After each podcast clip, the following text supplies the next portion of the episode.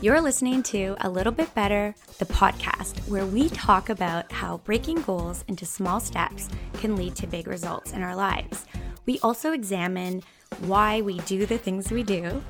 We look at the cause and effects of our thoughts, our actions and inactions, and how they influence how we live our lives, how we see the world, and how we think and feel. I'm your host, Chris Swail, a life and health coach. Thanks for joining. Hello again, it's Chris. Welcome back to A Little Bit Better, the podcast. Today's episode is all about being distracted by our feelings. This may seem strange or confusing, so listen on and we'll get through it. Sometimes our greatest obstacle in moving forward is not what we might first think. It's often not the trying situation, the challenging person, or that impossible goal. It can be something much, much sneakier, and it has immense power that gets in the way of us living and feeling better. What in the world is this thing that handcuffs us so? Well, it's often that we get distracted by our own feelings or thoughts. To add another layer, even our feelings about our feelings can be the real tether that holds us back. Not our feelings about a specific situation and not the situation ourselves, but our feelings about that thing. Does that sound confusing? We can get fixated or distracted by our feelings, which are biases. We all come to situations looking at them from and through our own lenses of our own experiences. Our thoughts and our feelings are simply our set of beliefs, and they dictate our further thoughts and feelings and our behaviors about people, about situations, and even about ourselves. The stronger these opinions or feelings or thoughts are, the harder they can be to break through when they are having a negative impact on us. Going back to how our feelings can distract us from our feelings, have you ever been mad at yourself for being mad at someone or something else? So you're mad at your own feelings of anger. There are times I've berated myself and felt frustrated at myself because I know I'm being inflexible or I'm holding on to something that would serve me much, much better to release. I've literally said to people, ask my sister for one, I'm annoyed that I'm annoyed. And then I'll sit being grumpy at myself instead of dealing with the real issue. I allow myself to wallow, if you will, at my feelings or to just get hung up on my feelings about myself or what I'm feeling. Sometimes I feel frustrated at myself for feeling frustrated at something else or myself, or for being angry at someone or myself, or not being able to let go of something, or just being in a state of inaction. That can in turn perpetuate more inaction because I'm telling myself, which is actually distracting myself from what's really going on. And what that does is it just keeps me in place and it stops me from being in alignment with my values and my goals because I'm not focusing on what I should be focused on. And of course, I use the word should, meaning by what I feel allows with my values and what I want to do in my life or how I want to feel.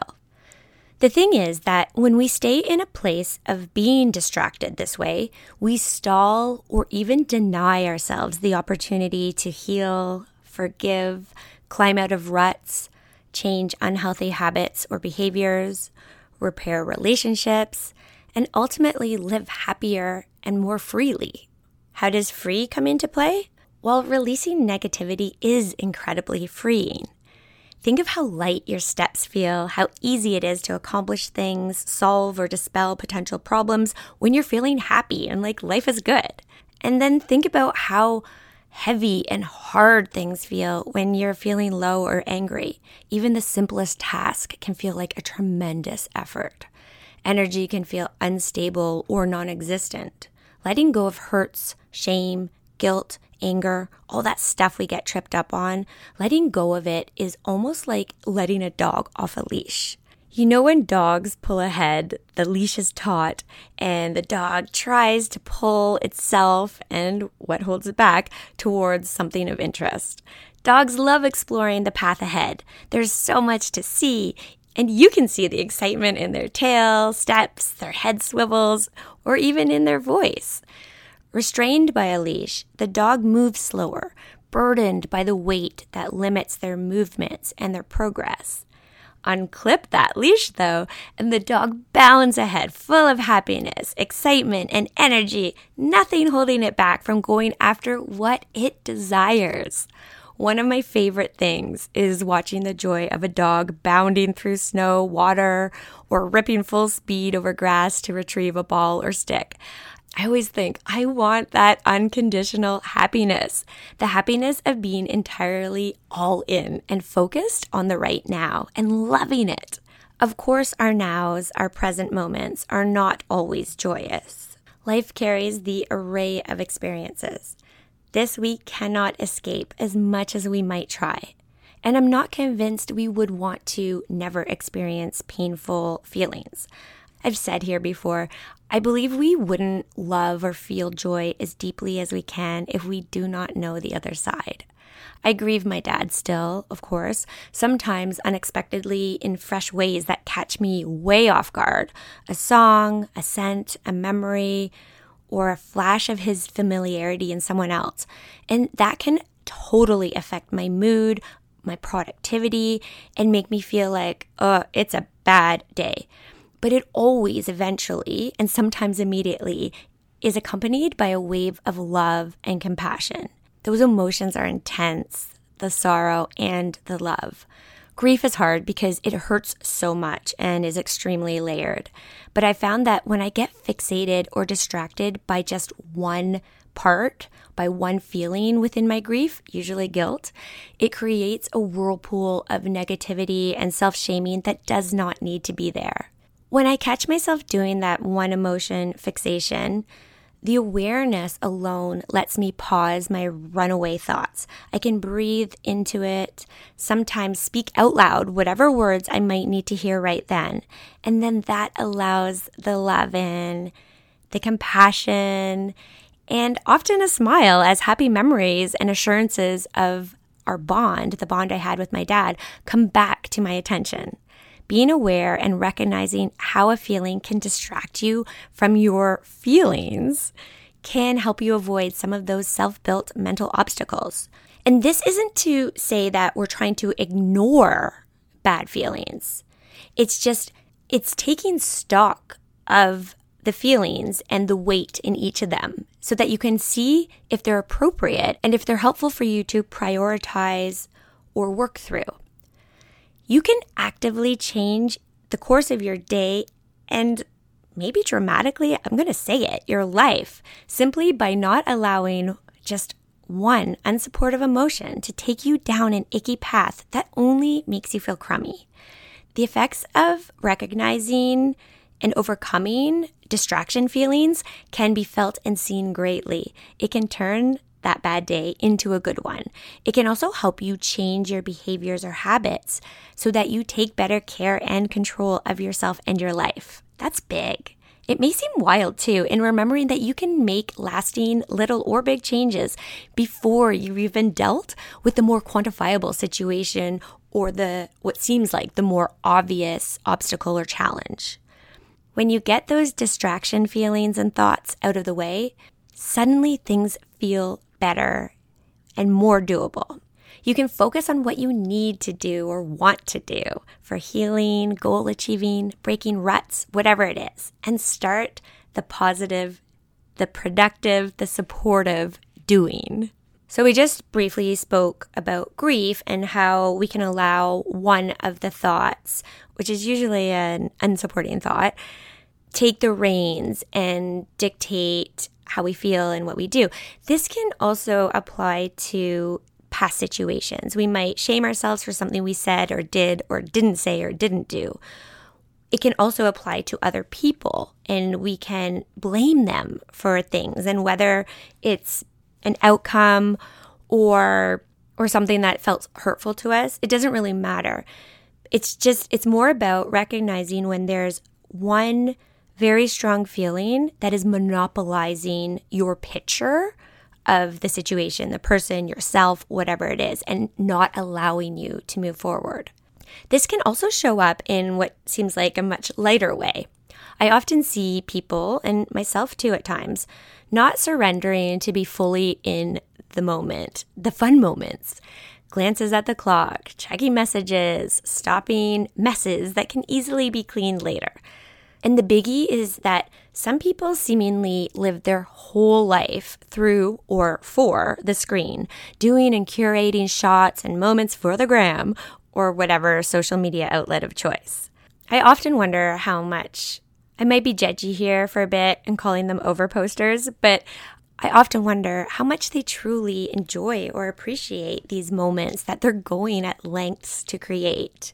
And just a quick aside, I'm not at all against posting on social media. I actually have 2 accounts, a personal one and a business one, and I use my personal one more like a memory book or photo album for myself and family members or whoever wants to see it. I use my business one to attract business.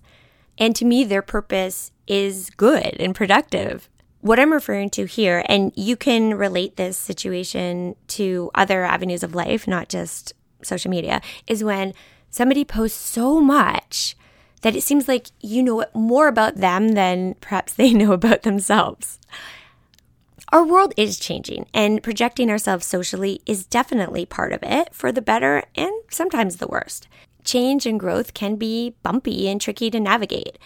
It can seem in this world of posting everything about our lives online for all to see, it can seem or feel like the intention and details of moments become blurred between what is personal, authentic living and simply making moments to show others a picture of what we want them to think about us.